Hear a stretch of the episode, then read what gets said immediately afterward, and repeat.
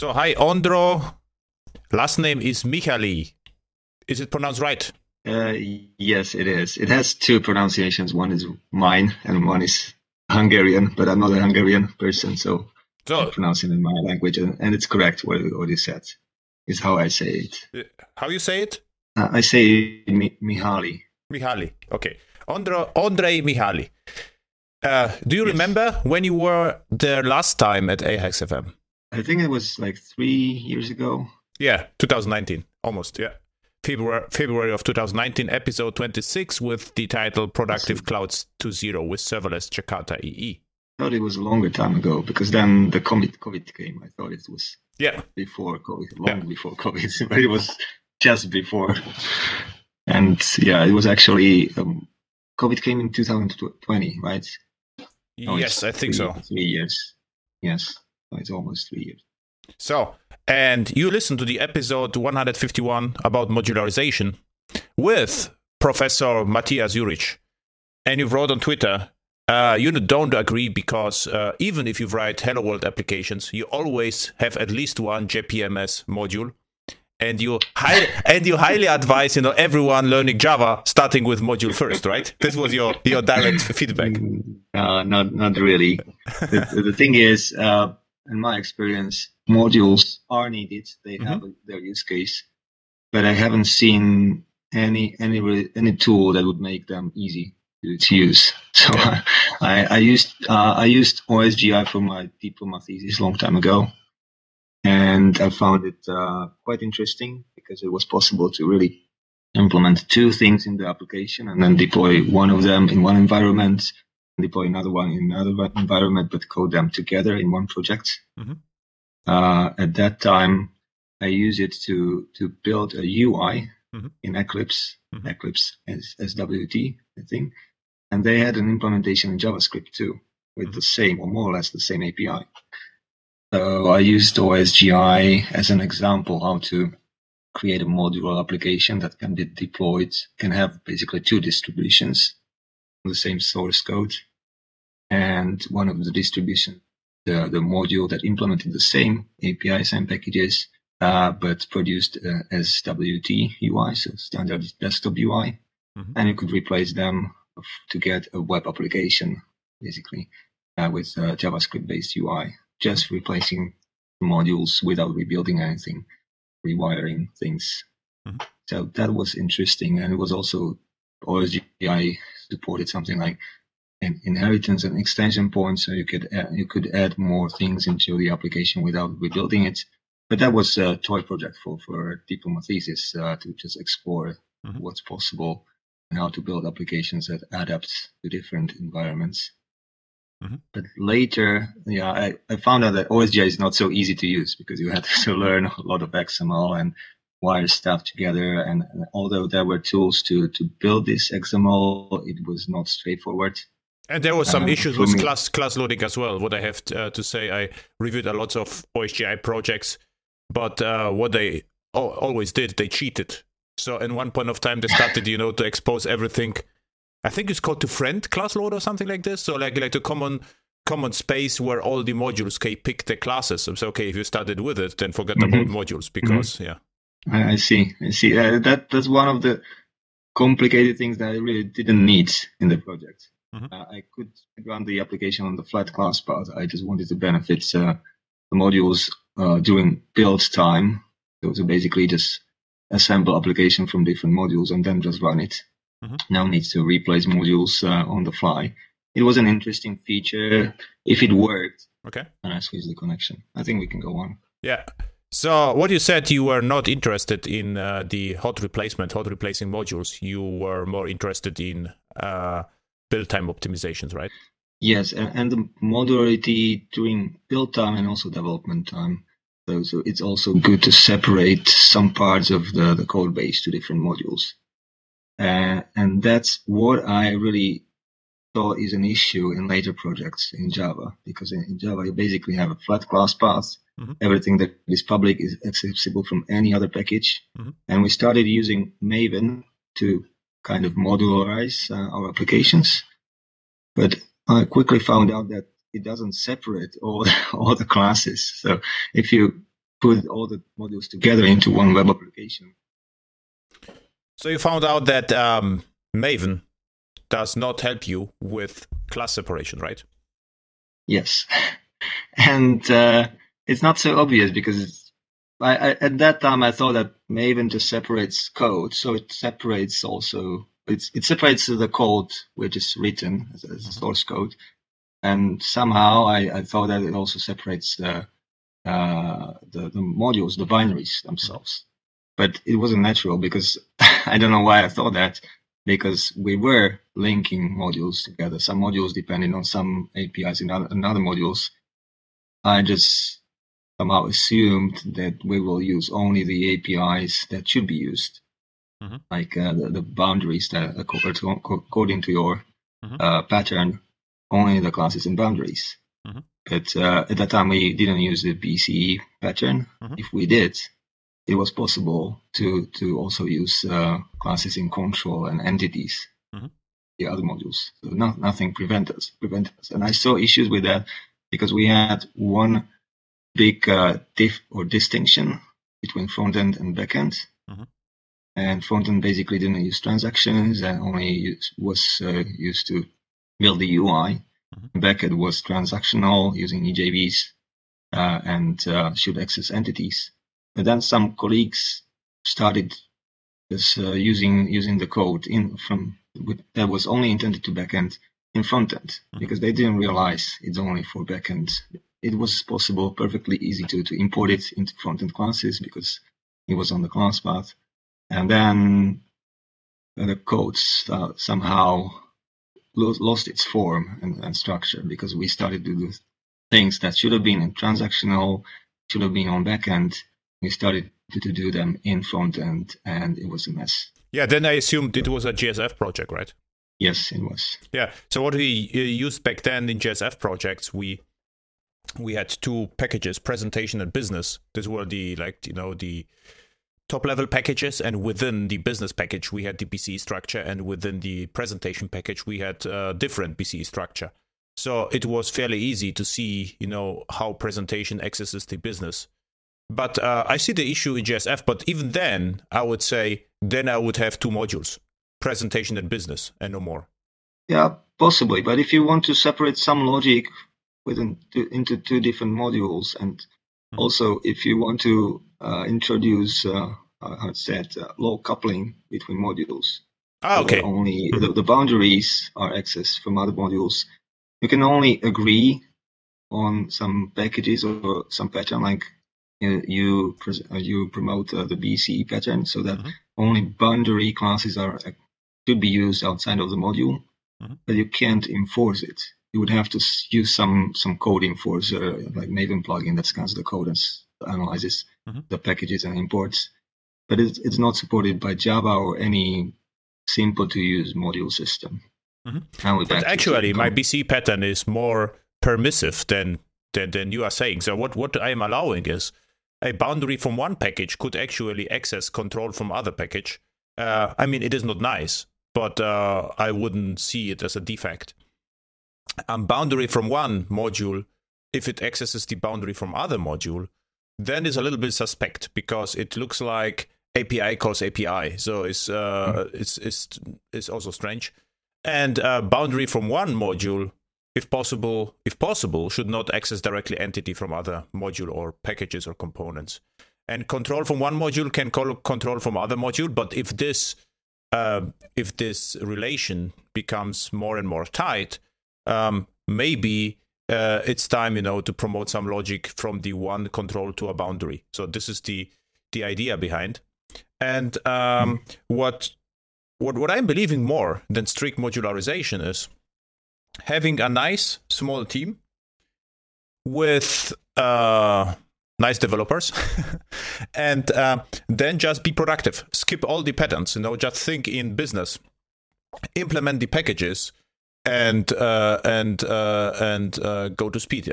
Just you know deliver the application. But uh, the modularization happens on higher level. So if you would like to be completely decoupled, so what I would do, I would just create a ship another war.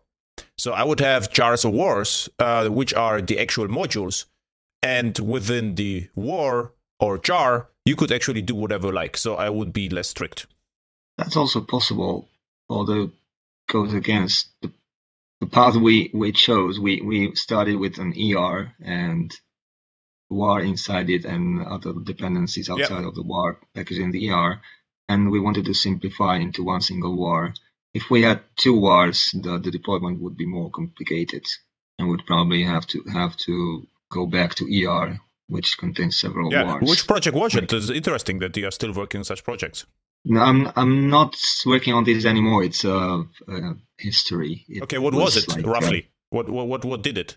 Is it banking? Uh, it, it was in, in an insurance company. Uh, okay. Basically, uh, it was an internal project, so not accessible to customers, but it aggregated data about customers, about uh, uh, the, the contracts with them uh, across multiple countries, across multiple products.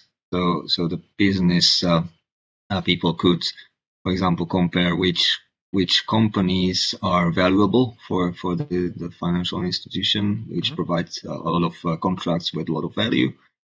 And also have relationships between mother and sister companies in different countries okay. to, to allow them to, to understand where how, how should they treat mm-hmm. specific customers if they are big, what they can offer to them. For example, if they have uh, insurance for a car fleet, mm-hmm. but they don't have insurance for, for property, then they could uh, offer them uh, these other other, other products. Mm-hmm. Uh, interesting. So, um, what I actually I lost faith in OSGI and JPMS on server side if you don't have JSF, because usually you have you know the JAX-RS endpoint, and uh, and what what usually happens, I have let's say on average two to let's say ten top level packages or business components or modules, whatever you call it, with uh, maybe per module or per boundary one to two, two JAX-RS resources. And this is already larger one, so you would get, you know, mm-hmm. Uh, at least, I would say, two to 10 or 20 endpoints. And this would be, let's call it a service or microservice or whatever you like, and this would be a war. And the other wars then are absolutely forced to use the boundary. So there is no technical way to access, you know, yes. the controls or entities directly.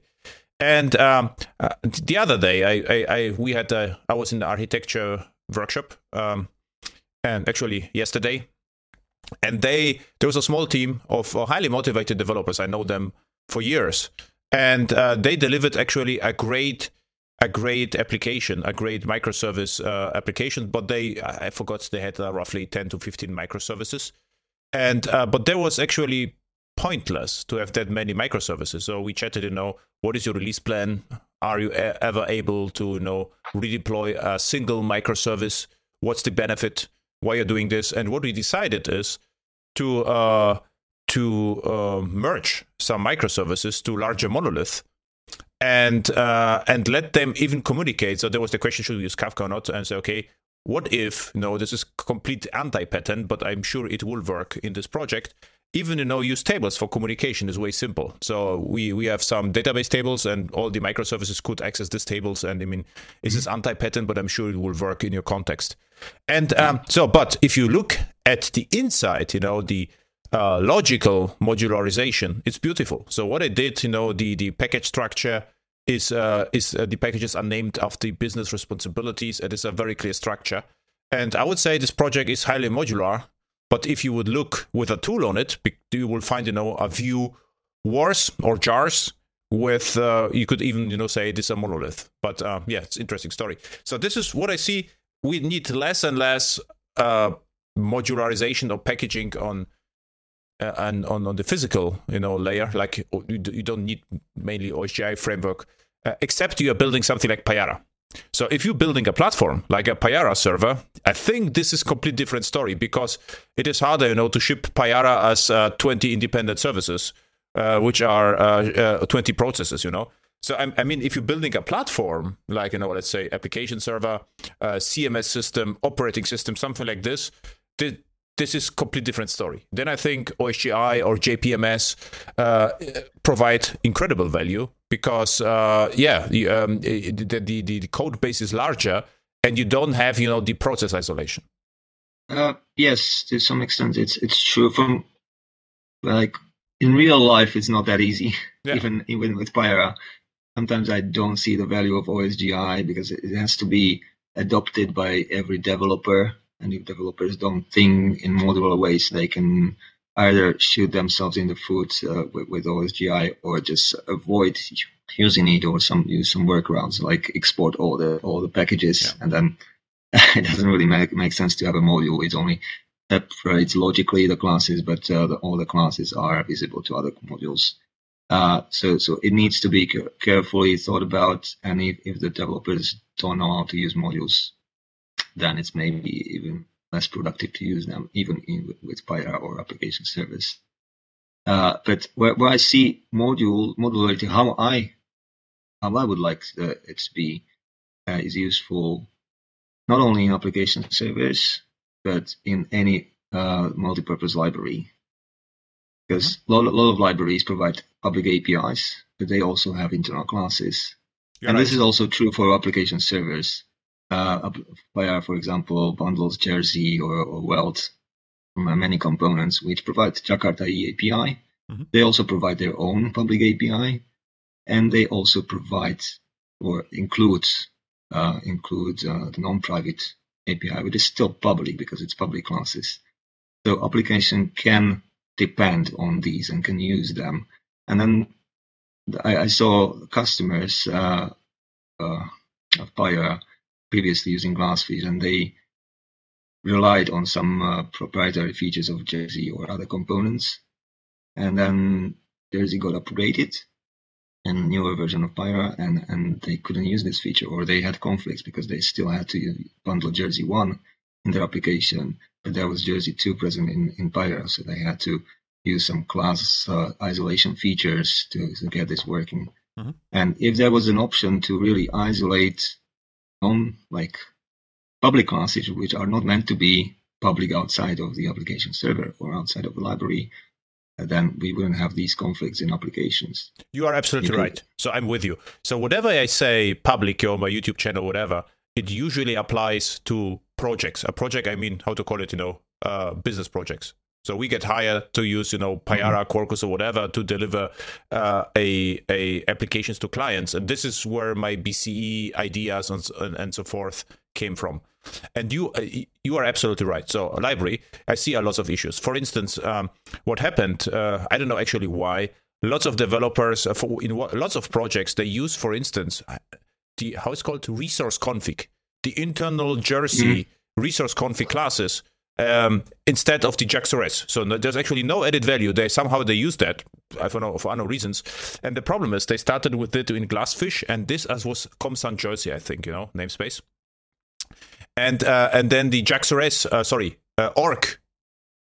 How it's called org? Uh, the the the recent one, the Jersey. They don't come with ComSun. Uh, there was I think uh, it's it's I think it's org. on the glassfish. yeah, but it's all Glassfish, something. uh, something. So the, the namespace changed, uh, but uh, it was actually a bad idea in the first place to use this internal Jersey or Eclipse Link implementation in the first place. So you're absolutely right.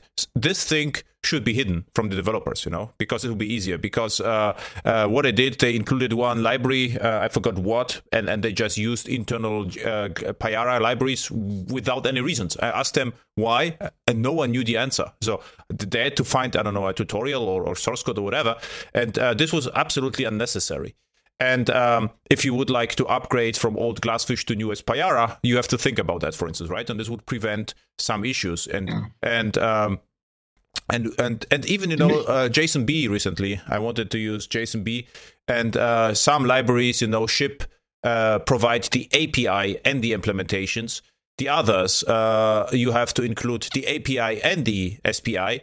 So it would be somehow nicer uh, to, to to have a clear separation between the API and impl. But having said that, for me, it would be a lot easier as application developer, you know, just to pull the impl, and I would expect that the API comes with the impl. So for me, it is better to include one Maven module instead of two. But uh, this is just convenience. Yes, but even if for implementations, there are classes that you don't want to expose to Yeah. your users because you don't know if you will change them. Yeah. You don't want your users to, to break their applications if, if you change just a minor version of your library. Mhm. So at that time, I saw a lot of people abusing the the classes that were not intended for for public use, Mhm. and they used it because they were just available. I saw that with with uh, one of our customers. They fortunately they are our customers, so then finally they came back to us and we provided them a, a better option. But first they they tried to use an internal class in Payara server. Uh, because uh, the way how we expose it using the API wasn't enough for them. They needed to do something something more dynamic. At first, just uh, relied on the on the class, and and the, it wasn't even av- available for compilation. So they used reflection to get that class from the class path and use it. But this was only research. Fortunately, they didn't go into What, they did with the class? production with this. Which class was it? I'm they they it was for for uh, if if the customer listens. Okay. know. uh, uh, but uh, it was one of the I won't be in the, the detail, but it was one of the internal APIs that we provide uh, around security, okay. And, and we provide the uh, the functionality using basically annotations, Mhm. put annotations, uh, and, then you you configure the security and and uh, uh, and Okay. uh, they wanted to have different providers, so they had to have various configurations depending on some some context, and this wasn't possible with the annotation. It was just configured once. So they wanted to instantiate uh, the implementation a couple of times. Yeah. It as an authentication mechanism. So let's uh, let's uh, uh, JPMS for instance, Java Platform Module System, um, or Jigsaw, to vote the earlier. So I think um, I, I I wanted to use that a couple of times, but not in microservice space or in my usual no uh, projects. Rather than uh, I built a couple of uh, command line interface tools with Java, and uh, if you build such a tools, you could actually have like a plugin system where you say, okay, I implemented in one CLI tool and then have different modules which provide different functionality. For such a thing, JPMS is actually great. Before I invent something here by myself, I could use that. The other example was a great example, and I forgot the name of the guy, but uh, he won a Duke Choice Award, uh, and he, they created with NetBeans uh, an, an satellite tracking system. And uh, this is one of the uh, NetBeans, uh, how it's called, Dream Team, I think. And um, and uh, and and and uh, the the conversation was in Java one. Like he said, okay, they use heavily, you know, NetBeans module system. And I say, okay, why why you need a NetBeans modules in you know in usual in in visual in I mean in an app? And I said, okay, uh, what they do, they get you know the satellite da- data, the signals, and they are processing them and the processors or the plugins are implemented by external parties.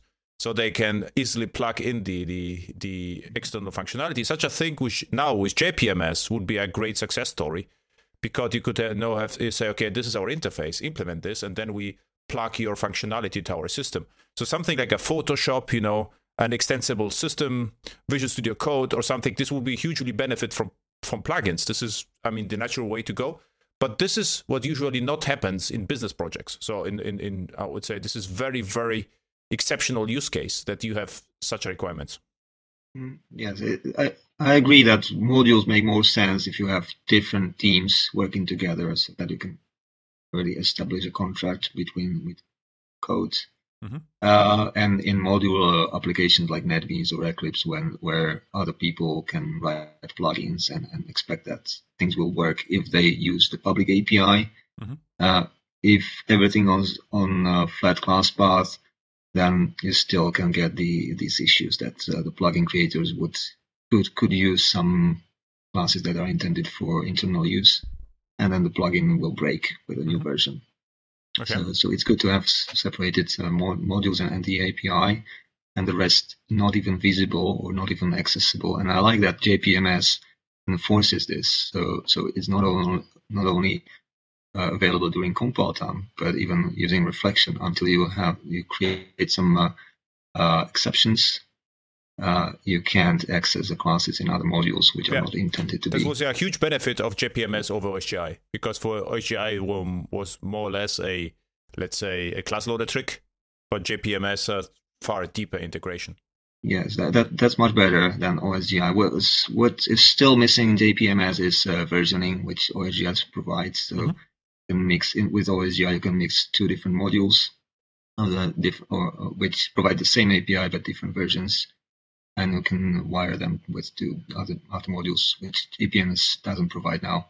If one module exports one package, there can be an, only one module that, does that. Mm-hmm.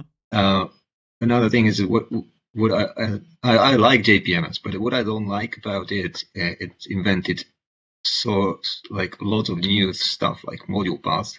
Mm-hmm. We already have class path, and they introduced module this module path, and I still don't get why we need to have this separate module path.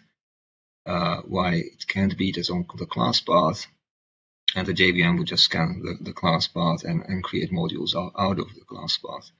Uh, maybe they it, it's uh, it's because of backwards compatibility. I don't know, but it, it certainly complicates things. I think so. Uh, they wanted to know to, to to have a class path uh, behave like like it behaves, and they wanted to experiment with something new, and you know the module path was the obvious obvious choice. So actually, are you using right now the BCE pattern inside Payara development, or not at all? So on the naming. Uh, I don't think so. Uh, like uh, in, in Payara, every module is on its own. I, I don't even think that there's much to put into entity because there's yeah, exactly. yeah, yeah, yeah. Uh, and yeah, I think the packages roughly separate the boundaries and, and controls, but I don't think that we talk yeah. about it anymore. And uh, what are you doing now at Payara? So what's what's your task if you can talk about? So what's the new exciting uh, stuff you are working on? what I'm working on is uh, yeah, I, I was uh, involved for a couple past month. I was involved in in these security extensions. Uh, That we had for, for OpenID for OAuth. They are basically just extensions on the top of the, the standard security mm-hmm. uh, API. And uh, Payara and some... for for um, so what's the story? So uh, there are some mandatory JSON Web Token scopes in MicroProfile.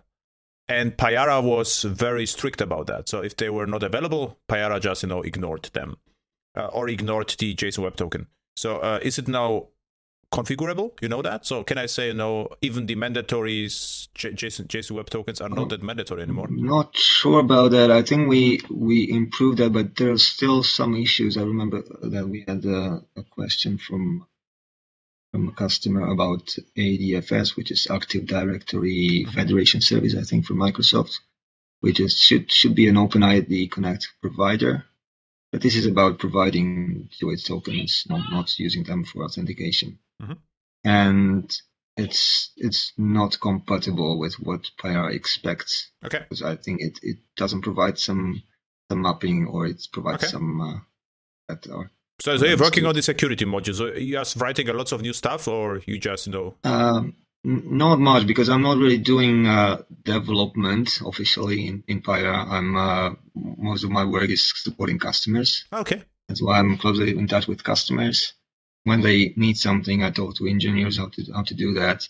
And sometimes uh, when I'm uh, um, I'm experienced in that area of code because I'm also a developer.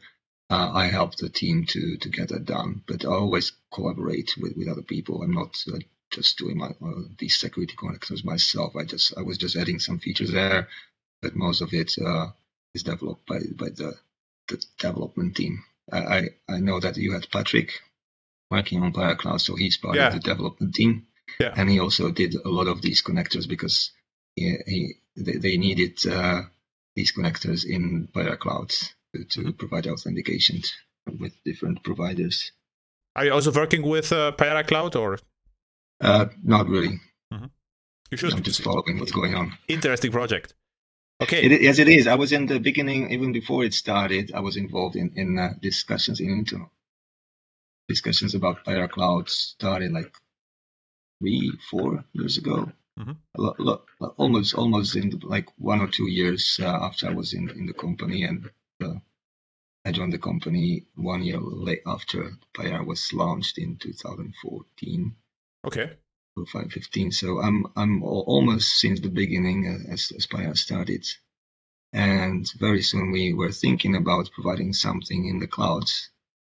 It just wasn't clear how it should work, but I always envisioned a simple service where you just drop a WAR file, provide the necessary configuration, and it just runs, and it, it can be scaled automatically. So, so then we, it, it took us quite a long time to find a good technology. Kubernetes was not so widespread and we didn't have so good knowledge about Kubernetes back then. So we started with uh, lots of different uh, cloud technologies. Mm-hmm. And some of them went nowhere. and then we, we hired Patrick and one other engineer to, to dedicate full time on this. And, and finally things uh, changed and we have a product that is close to the launch. Yeah.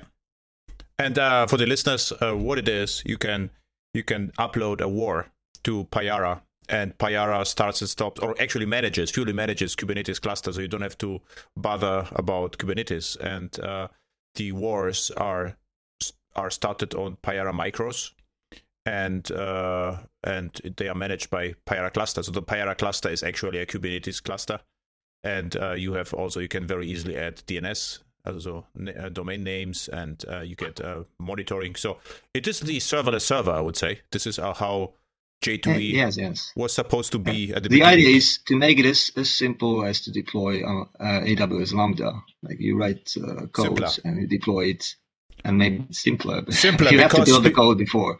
You have to build the war. So that, yeah, but Lambda it is simpler because in Lambda uh, it's not enough, you know, to to uh, to build a code in Lambda. You will have to build in enterprise environment a VPC, then probably if you would like to have a JAX-RS endpoint and API gateway, and you would use for that mm. Terraform or CDK, and then you can start with the uh, Lambda implementation.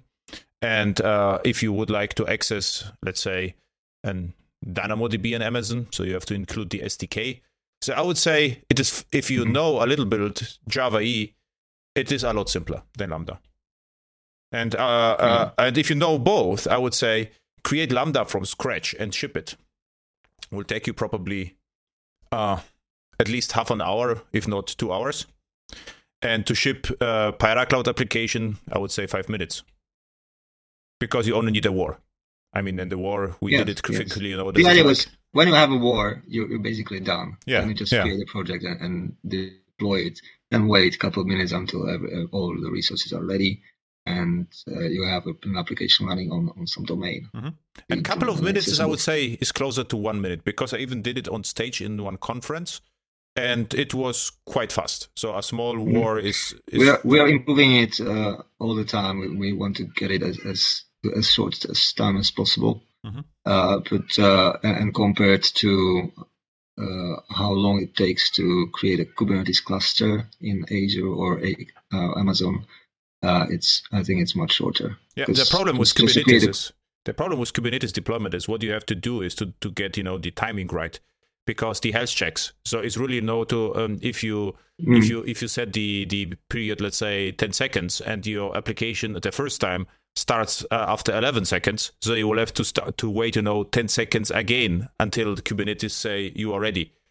But mm-hmm. if you if you set it to one second and you have three retries and the application start four second then it will never ready. So it is just quite you know an an experiment to do it right because uh, uh, what happens was to me i um, i deployed this was Payara applications which started uh, Payara full on my machine like three to five seconds i would say and uh, yeah, it could be right. Yeah.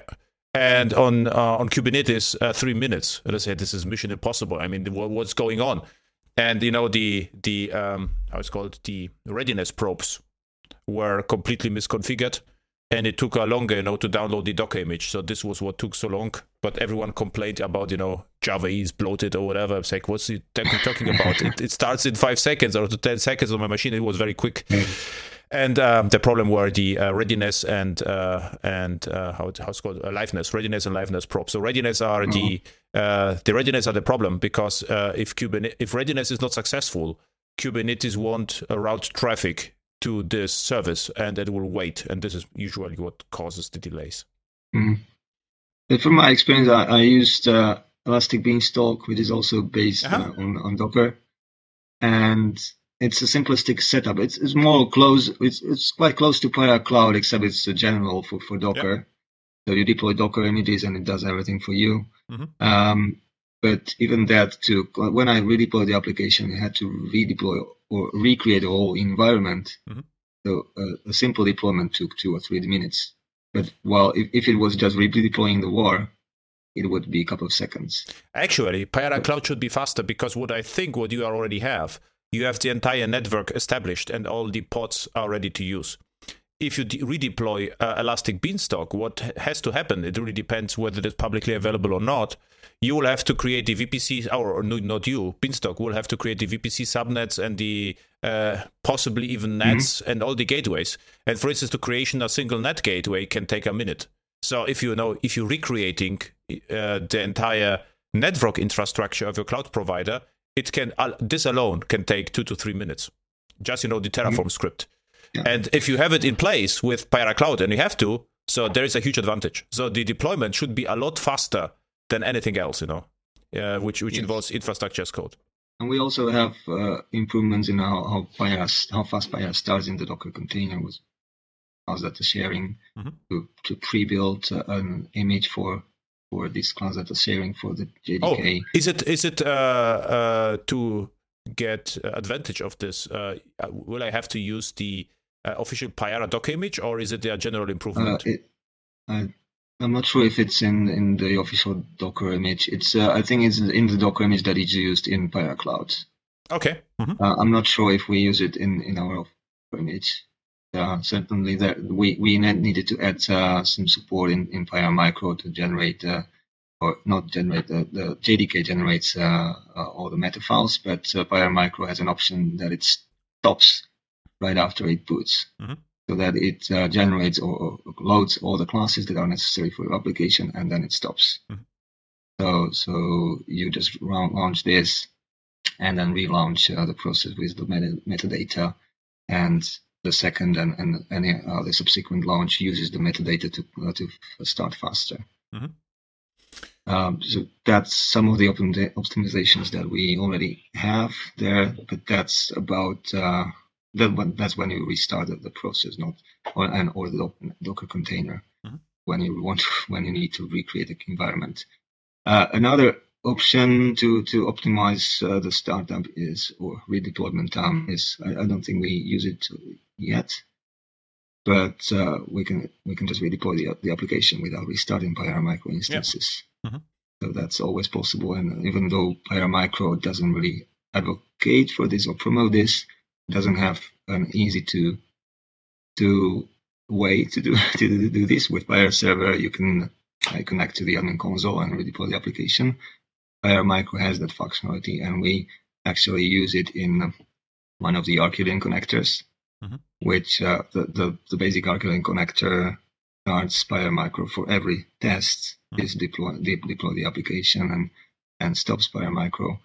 But uh, we have a connector that just deploys a, a, simple application on Payara Micro, which is called a deployer, mm-hmm. and it provides a REST API and works like uh, the admin console Payara server mm-hmm.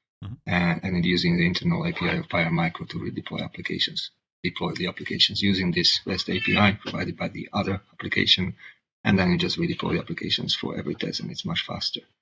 Okay. So what else uh, you find exciting with Payara? What is the your one of the recent favorite features of Payara?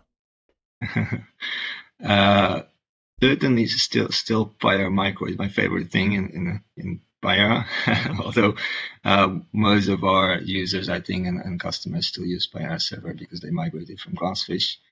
Uh, but I still think it's it's a nice thing, and it started long before there was Helidon Quarkus, or or even uh, yeah. before Quarkus there was this uh, Wildfly Swarm or or yeah. Um, the other Thorntail.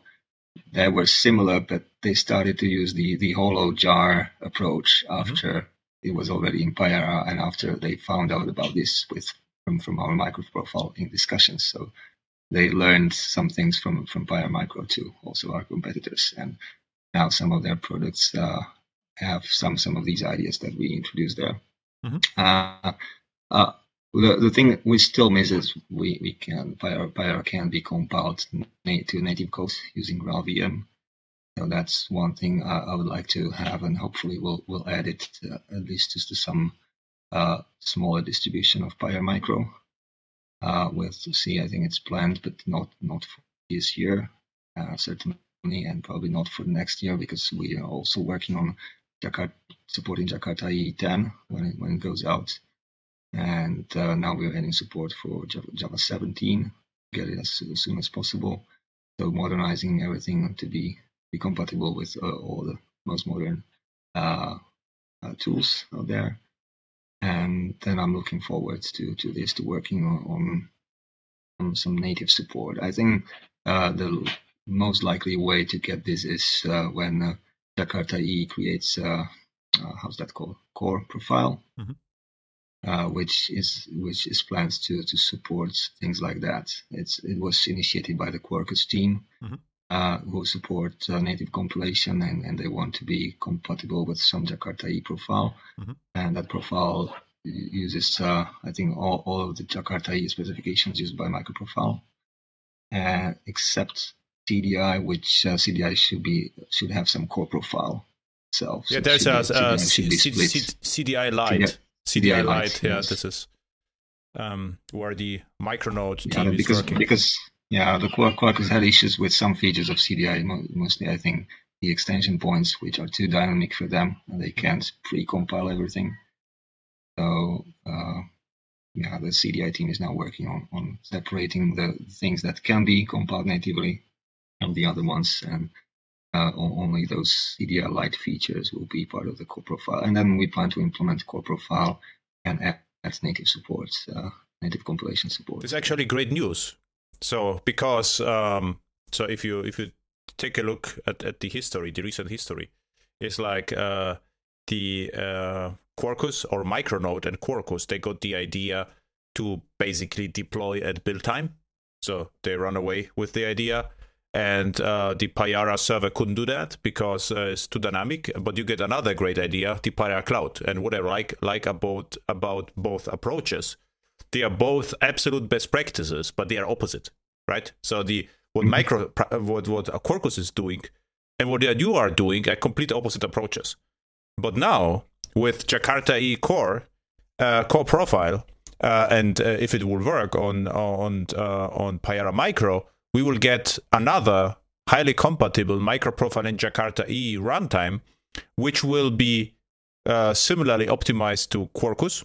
I mean, it has to be, otherwise uh, the GraalVM won't run, and uh, it will will have similar behavior to Quarkus, and maybe even Payara Cloud could benefit from that, having you know even faster startup time startup times.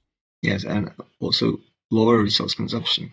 Yeah. Because yeah, well, how I see it is with native compilation, it's up to the user. It's his responsibility to use this native compilation to reduce costs. Mm-hmm. If they run their own infrastructure and they build, uh, they pay for, for it anyway, there's maybe no reason to, to build native uh, images of their application. But if they deploy the cloud or if they want to run on uh, IoT devices which have limited resources, they, they should. That's one of the there's options to to compile to, to native codes or native binaries. But then in, with Payara Cloud, it's basically our job. Yeah. because we are paying for the resources. Yeah. We are just uh, uh, we are just uh, invoicing our customers for for some some usage of these the resources, and that can be hard because otherwise we wouldn't have customers. Mm-hmm. And if we want to increase our margin, our profits, we need to lower the resource consumption on our mm-hmm. side. So that will be also interesting for us, I, I, think. Cool. So on Twitter, you pinged me that uh, maybe you are interested in some, you know, developers working for Payara, right? Yes, right. We're, we're growing our team because uh, we want to uh, also uh, expand on what we are doing with Payara Cloud, and we also needed to, in the past, we needed to uh, add some some of our engineers to work on Payara Cloud. So we are shifting or re- restructuring our team, and we also want to focus on on platform to add all those features I said. Uh, Which is exciting. So there's like you know hot Java tech now uh, combined with Payara and maybe all the cloud. So Azure and in you know in future even AWS, right? yes, we're still quite small, but we, are trying to be big or act big. Mm-hmm. It uh, to to matter uh, mm-hmm. We're already doing that with Jakarta E, where I think we're one of the major players. Mm-hmm. Uh, and also in microprofile, although uh, that's uh, where other companies excel more. Uh, and we try to be a cloud company and also um, Why you say this? Because uh, your microprofile implementation is pretty complete, right? And, yes, it is. Yes, it and, is. And you we, are we, one of the few who actually implemented everything from scratch, which is uh, you and TomEE, I that, think, right? That's true. All the others, they are picking the Morai. So I wouldn't. I would. I would, I would say the opposite. TomEE, I think we we are much faster to implement newer stuff. Yeah, exactly. Yes. So, so I would say that, I, I don't see that. I would say Payara and TomEE excels because they implement everything from scratch, and the others are contributing more. Uh, I mean, and we we're not con- we're not contributing so much or into the discussion of ah okay this is what I see go. okay implementation uh, wise you are shining but uh, it's not like yes, you're pushing but, but for that we need more engineers to yeah. be more active uh, okay. in these projects we only can afford to be active in jakarta and jakarta is huge it has like 20 active specifications and some more specifications which need to be addressed although they are not so active we don't have even that many engineers yeah. so we can't have a different engineer for, for each specification. But the message to listeners is uh, if you w- would like to have an interesting job, ping Andre, right? Sure, sure. Let, let me know. We we want to hire a, f- a few engineers uh, by the end of the year, and uh, there's a lot of interesting stuff to do in Payara. Perfect. Where people can find you on the internet and uh, apply to for the job. And... Yeah, I'm I'm on uh, Twitter, uh, uh, Ondro O, my first name, and uh, make his first three letters from my last name. Um, and you can certainly approach me there. I follow Twitter uh, a lot, so I'll, I'll get the message the fastest way to use Twitter. On, on, Twitter, I also have a link to my blog where I have other contacts, which is ondro.inginea.eu. Okay, I will put it to the um, show notes. But you can also uh, ping uh, Payara. It's Payara Fish. I think Payara underscore Fish yeah. is the Twitter of the company. Okay, perfect. I will do that. I will put it in the show notes, and I would like to invite you back, not in three years, more than in one year, and talk about you know Jakarta core or whatever progress you made with uh, the new nat- cloud native Jakarta E. Yeah, I'm looking forward to it. It was a nice you know modularization conversation, less controversial than I thought, uh, because actually we don't disagree, right? I mean, this is yeah, more, more or less yes. Uh, I, I, just I think I thought that we disagree in in that we or that uh, there are some use cases. I, I, think that there are still some use cases also for application developers. Yeah, sure. It's just it's just the tools are not up to the needs of developers. They are not as simple to use for regular for the regular developer to use them. And well, we should also agree, you know, that Twitter is terrible medium to discuss such things. Yeah. So uh, on Twitter, it yes. would be a flame war between us, and if we talk to each other, not problem at all. And so, uh, maybe we just spend one hour and we yeah. would exchange uh, just a few messages because it takes so much time to, to yeah. write. So the podcast is uh, a huge time saver for me. This is this is true. Yes. Okay. Thank you. See you next time. Thank you. It was a pleasure to talk with you.